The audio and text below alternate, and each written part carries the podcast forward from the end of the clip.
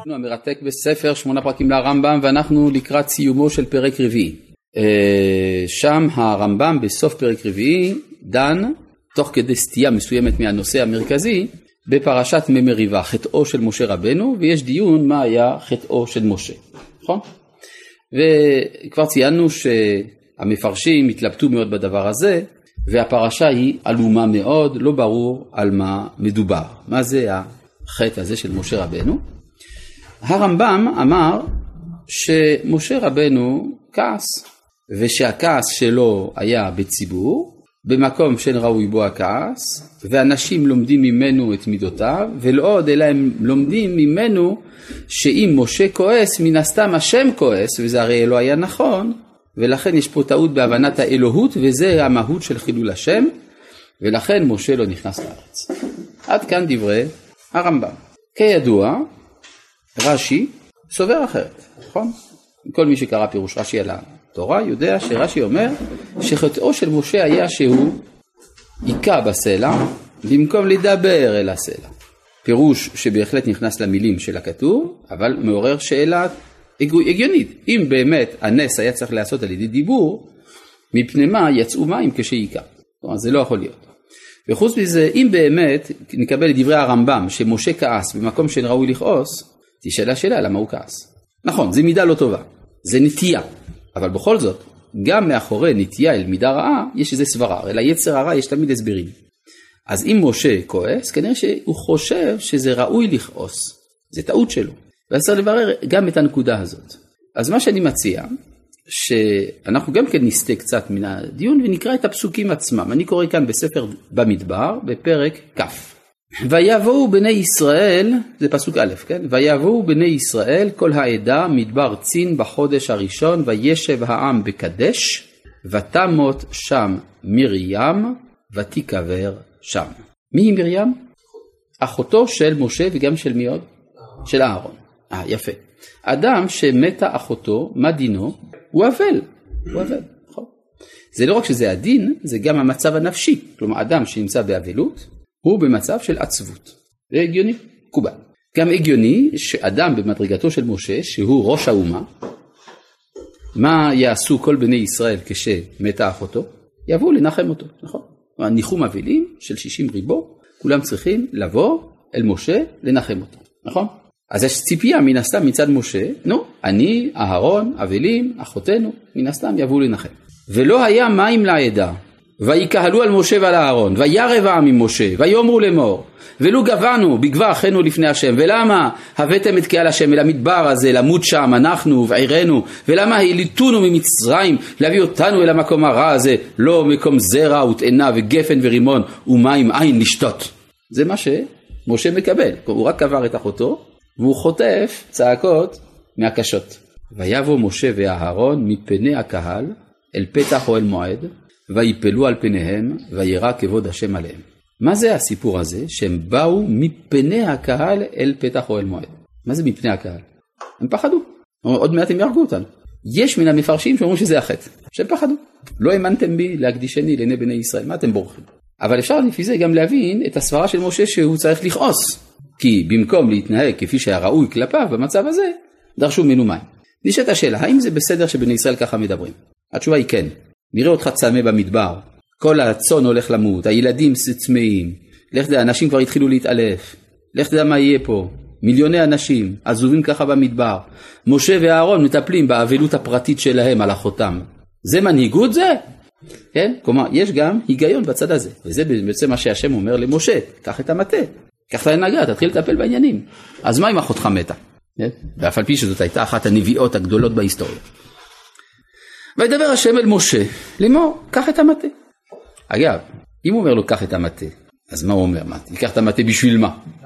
בשביל להשתמש בו. איך משתמשים במטה? מכים. כלומר, יש פה הכשלה מכוונת אולי, כן? קח את המטה. והקהל את העדה, אתה ואהרון אחיך. אז כמה אנשים צריכים להקהל את העדה? שניים, נכון? משה, אהרון. ודיברתם אל הסלע לעיניהם. כך תדבר אל הקיר. כן? ודיברתם אל הסלע לעיניהם, ונתן מימיו. אז אם אני לוקח את זה כפשוטו, משה מדבר עם הסלע, לא סליחה, מי מדבר עם הסלע? משה ואהרון, נכון? זה לשון רבים. ודיברתם אל הסלע לעיניהם, ונתן מימיו, כלומר הסלע ייתן מים. אני ממשיך את הפסוק. והוצאת להם מים מן הסלע. כמה אנשים מוציאים מים מן הסלע? שניים. מה? ככה אתה אומר? אני עוד פעם קורא. והוצאת להם מים מן הסלע. כמה אנשים מוציאים מים? אחד. לפני כן אמרת שניים. חוץ מזה אמרת כבר שהסלע נתן מימיו, אז מה צריך עוד פעם להוציא מים מן הסלע? כן? אה, פשוט זה יותר כבד מזה אתה מת. והשקית את העדה ואת בעירם. כן? מה זה בעירם? הצאן. אהה. טוב, אני לא כך ברור לי הסיפור הזה. וגם לפני כן כתוב ודיברתם אל הסלע לעיניהם. ברור שזה, הרי ברור שאתה לא תעשה את זה בסתר, לא מובן. טוב. ויקח משה את המטה מלפני השם כאשר ציווהו. זאת אומרת שמשה עושה מה שהשם אמר. ויקהילו משה ואהרון את הקהל אל פני הסלע. ויאמר להם שמעונה המורים. הרמב"ם אומר זה החטא. שהוא אמר המורים, כלומר שהוא כעס. המן הסלע הזה נוציא לכם מים? מה זה המין הסלע הזה? זה לשון ספק. אז יש אומרים שזה החטא, שהוא התבטא בלשון ספק. ספק אם יהיה נס, ספק אם לא יהיה. מה, אתה מסתפק? לא האמנתם לי? יש אומרים, המין הסלע הזה, נוציא לכם מים. מי, מי צריך להוציא מים מן הסלע? השם מוציא. זה שאומר נוציא, זה לשון גאווה. יש אומרים שזה החטא. מחפשים, כן? מחפשים פה עם אה, זכוכית מגדלת, איפה החטא? וירם משה את ידו, ויח את הסלע, זה לפי רש"י החטא, שהוא היכה במקום לדבר, במטהו פעמיים, יש אומרים שזה החטא, למה אתה מכה פעמיים? השם אמר להכות פעם אחת, אם אתה מכה פעמיים, אתה לא מאמין, אה? מחפשים. יש עוד כמה פירושים, אני לא זוכר את כולם, כן? ויצאו מים רבים, ותשת העדה ובעירם. ויאמר השם אל משה ולאהרון, יען לא האמנתם בי להקדישני לעיני בני ישראל. מה זאת אומרת, מה הבעיה? רגע, אהרון בכלל לא בעסק, זה משה שלא בסדר פה.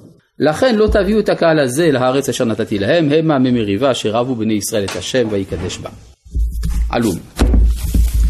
האמת היא שיש פירוש מאוד אה, משכנע מבחינתי של הרב יהושע הלר, בעל ספר חוסן יהושע, מגדולי ליטא במאה ה-19, מבוגרי ישיבת וולוז'ין. הוא מסביר, בהסתמך אגב על התרגום הנקרא יונתן בן עוזיאל, הוא מסביר את זה כך. אני חוזר כאן לאחד הפסוקים הראשונים. וידבר השם אל משה לאמור, קח את המטה והקל את העדה אתה ואהרון אחיך. כלומר, בעצם ניתנו למשה שתי אופציות איזה נס לעשות. נתנו לו מחסנית עם שני כדורים, או נתנו לו, אפשר לומר, נשק אחד ונשק שני. אתה תשקול בעצמך באיזה נשק להשתמש. זה קצת מוזר, נכון? הקדוש ברוך הוא נותן כוח למישהו לעשות נס, והוא אומר לו, תבחר אתה איזה נס אתה רוצה. מה, אתה לא יכול להגיד לי איזה נס לעשות, אלא שזאת העמדה במבחן. הנס שאתה תעשה יהיה תלוי בסוג הציבור שבשבילו אתה עושה את הנס. אם אתה מעריך את הציבור שהוא במדרגה א', תעשה נס א'. אם אתה מעריך שהוא במדרגת ב', תעשה לו נס ב'. מהם ניסים א' וב'. הבה נקרא. והקל את העדה, אתה ואהרון אחיך, ודיברתם אל הסלע לעיניהם, כלומר אפשרות ראשונה שאתם תדברו אל הסלע. ואז כמה ידברו? שניים. אל הסלע, לעיניהם. מה זה עיניהם? מה פירוש הביטוי עיניהם? מה זה עיני העדה? אה? הסנהדרין, החכמים, כלומר מי שהחכם עיניו בראשו. כלומר אם אתם מעריכים את הציבור הזה שהוא ציבור של חכמים, אז אתם תדברו, תעשו את הנס כמו שעושים לאנשים חכמים. אדם שמדברים, אדם חכם מדברים איתו, כן? די לחכימה ברמיזה, ולחמר בדבזה, אומרים במרוקאית. זאת אומרת, שהחכם די לו ברמז או בדיבור, והחמור צריך מכות, נכון? אז תראו מה אתם חושבים על הציבור. ודיברתם אל הסלע לעיניהם, ונתן מימיו, כן? מי שמדברים איתו, מתנהג בצורה דיאלוגית, אז הוא נותן מימיו. לא הולך, והוצאת להם מים מן הסלע. איך מוצאים מים מהסלע? מכים. ואז זה משה לבד שפועל. כי כשהם מדברים עם העם חכם, אז מכניסים את אהרון. אהרון אוהב שלום, דובר שלום, אוהב את הבריות, מכוון לתורה, נחמד כזה. כן? אבל אם זה לא הולך, אז לוקחים רק את הקשה. הקשה זה משה. והוצאת להם מים מן הסלע. והשקית את העדה ואת בעירם. כלומר, בתפיסה, באופציה הזאת, העם הוא במדרגה של הצאן שלו. העם צמא, הצאן צמא, הם ביחד. העדה ובעירם, שניהם רוצים מים. אז זה עניין של שיקול דעת. האם הם חכמים, ואז זה דיבור, או שהם שפלים, ואז זה מכות. ואז מה משה חושב? שהם נמוכים, נכון? עכשיו תראו מה שקורה. ויאמר להם, ויקילו משה ואהרון תקל אל פני הסלע, ויאמר להם שמעונה המורים, מן הסלע הזה נוציא לכם מים, נוציא, זה כבר הפועל שמחייב את משה, והוצאת להם מן הסלע, זה הנס השני. וירא משה את ידו ויחד את הסלע במטהו פעמיים, ויצאו מים רבים.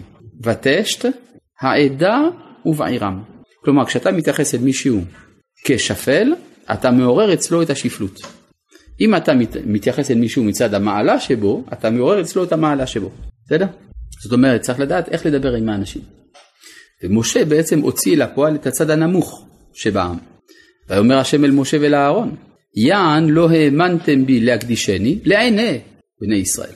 לא נתתם, לא התייחסתם אליהם כאל בעלי עיניים, לכן לא תביאו את הקהל הזה אל הארץ אשר נתתי להם. הקהל הזה לא מתאים לכם. הקהל של יציאת מצרים לפני 40 שנה, שבאמת היו נמוכים, באמת שם באמת משה היכה בסלע, כתוב שם והכית בצור. ושם היה באמת ראוי, אבל לא הבנתם שהעם מתפתח, ולכן אתם כבר לא ראויים להנהגה הזאת. במובן? לא תביאו את הקהל הזה. כן, אבל למה אהרון בן כאילו... כי אהרון היה צריך לומר, רגע, לא מכים, מדברים. אבל זאת אומרת שמשה ואהרון אינם מבינים את המדרגה של העם. בסדר? אז זה, אפשר להבין את זה כך. מעניין, יש uh, בליקוטי הגר"א, הגאון מווילנה, אומר דבר די מעניין. הוא אומר שיש תוצאות נוספות לחטאו של משה. התוצאה היא שבגלל זה משה לא נקבר במקום מכובד. כן, ידוע הרי, אדם כמו משה היה ראוי שיעשו לו, מה זה פירמידה? משהו מכובד. אלא מה? הוא קבור במדבר באיזה נקיק סלע ולא ידע איש את קבורתו עד היום הזה. אז תמיד אנחנו רואים, לא ידע איש את קבורתו, זו מעלה מיוחדת שמשה נעלם. הגאון מבינה אומר לא, להפך. הוא קבור במקום שאיננו לפי מעלתו. והתוצאה היא שבגלל זה לא תואר לו ולא הדר. כלומר, מקום מבוזה. ואומר המערה, אה, הגר"א, ובגלל זה תורתו של משה גם היא גנוזה. מה זה תורת משה? יש תורת השם, נכון? תורת השם זה מה שאנחנו לומדים בבית המדרש. אבל מה זה תורת משה? אומר הגר"א, זה סודות התורה. סודות התורה נשארו גנוזים, והם גנוזים במקום לא ראוי. איפה המקום הלא ראוי? באגדות מוזרות ומשונות שבש"ס. כגון סיפורי רבא בר בר חנה והסיפורים של סנחריב, שזה נראה מגוחך לחלוטין הסיפורים שמה. הוא אומר שם כל סודות התורה נמצאים שם. זה נקרא ולא ידע איש את קבורתו. שדברי תורה עליונים קבורים בלבוש לא ראוי. זאת אומרת שהיהדות, אם נרחיב את, מושג, את הדברים שאומר הגר"א, היהדות מכוערת. ולמה היא מכוערת? אומר אחד ממפרשי, המפרש שם של ליקוטי הגר"א, רבי יצחק אקזיק חבר, אומר, כדי שאומות העולם לא ייהנו ממנה בזמן הגלות. כי אז הם היו יכולים להשתלט עלינו, ולכן יש איזה מין אסטרטגיה אלוהית לעשות יהדות דוחה, כדי לשמור על סתרי התורה. יש איזה, אפשר ללמוד מזה הרבה, מה, הרבה השלכות בתחום הסוציולוגי, חברתי, מה זה בא לומר, כן? אבל זה מה שאומר הגר"א. הרב קוק בסוף כרך ד' של אורות הקודש אומר שההכאה של משה את הסלע היא זו שיצרה בתוך התורה מרכיב של תקיפות ועצבנות. וזה השורש של כל המחלוקות. והתיקון של ארץ ישראל זה להחזיר לתורה את הממד של הנעימות שלה. לכן הגמרא אומרת במסכת סנהדרין, נועם אלו תלמידי חכמים שבארץ ישראל, שמנעימים זה לזה בהלכה, חובלים אלו תלמידי חכמים שבבבל, שמחבלים זה לזה בהלכה. זה גם, אתה רואה, צריך לראות אם יש תלמיד חכם בבלי או ארץ ישראלי, תראה האם הוא חובלים או נועם. זה מה שאומר הרב קוק. מה זה חובלים? חובלים, מלשון לחבל, כן, אבל זה גם מלשון מוביל, כן, רב חובל. והנה יצאנו. אני חוזר כאן עכשיו לדברי הרמב"ם בסוף הפרק הרביעי. במהדורה הזאת, שהיא מהדורה יפה אגב, שאני ממליץ עליה, זה בעמוד ק"ה, אבל כאמור, לא בכל המהדורות זה אותם העמודים. אז אני קורא כאן בסוף פרק רביעי.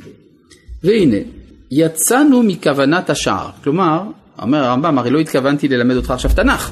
רציתי ללמד אותך משהו על תורת המידות.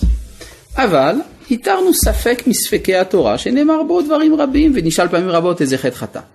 כלומר כבר בימי הרמב"ם היו פרשנויות רבות לחטאו של משה וראה מה שנאמר בו, כלומר מה שאחרים כתבו, ומה שאמרנו בו אנחנו, והאמת תעשה דרכה. כלומר הרמב"ם כבר צופה שגם בדורות שיבואו אחריו ימשיכו להתווכח על, ה, אה, על הנושא של חטאו של משה רבנו.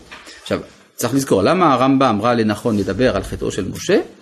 הוא ראה לנכון כדי להזכיר לנו שאין אדם מושלם ואפילו משה יש איזה חיסרון ואתה צריך להיות מודע לזה.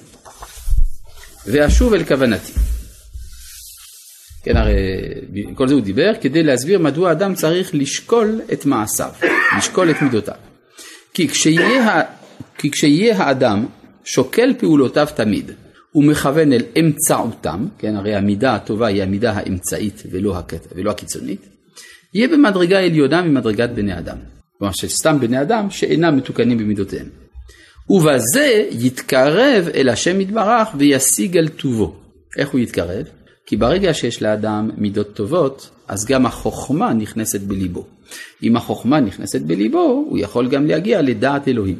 כן? זה, זה המסלול לפי הרמב"ם. וזה הדרך, הדרך השלם שבדרכי העבודה, וכבר זכו חכמים זיכרונם לברכה, זה העניין וכתבו עליו ואמרו כל השם אורחותיו ומשגיח בהם, זוכה ורואה בישועתו של הקדוש ברוך הוא, שנאמר, ושם, סע, ושם דרך אראנו בישע אלוהים, אל תקרא ושם, אלא ושם.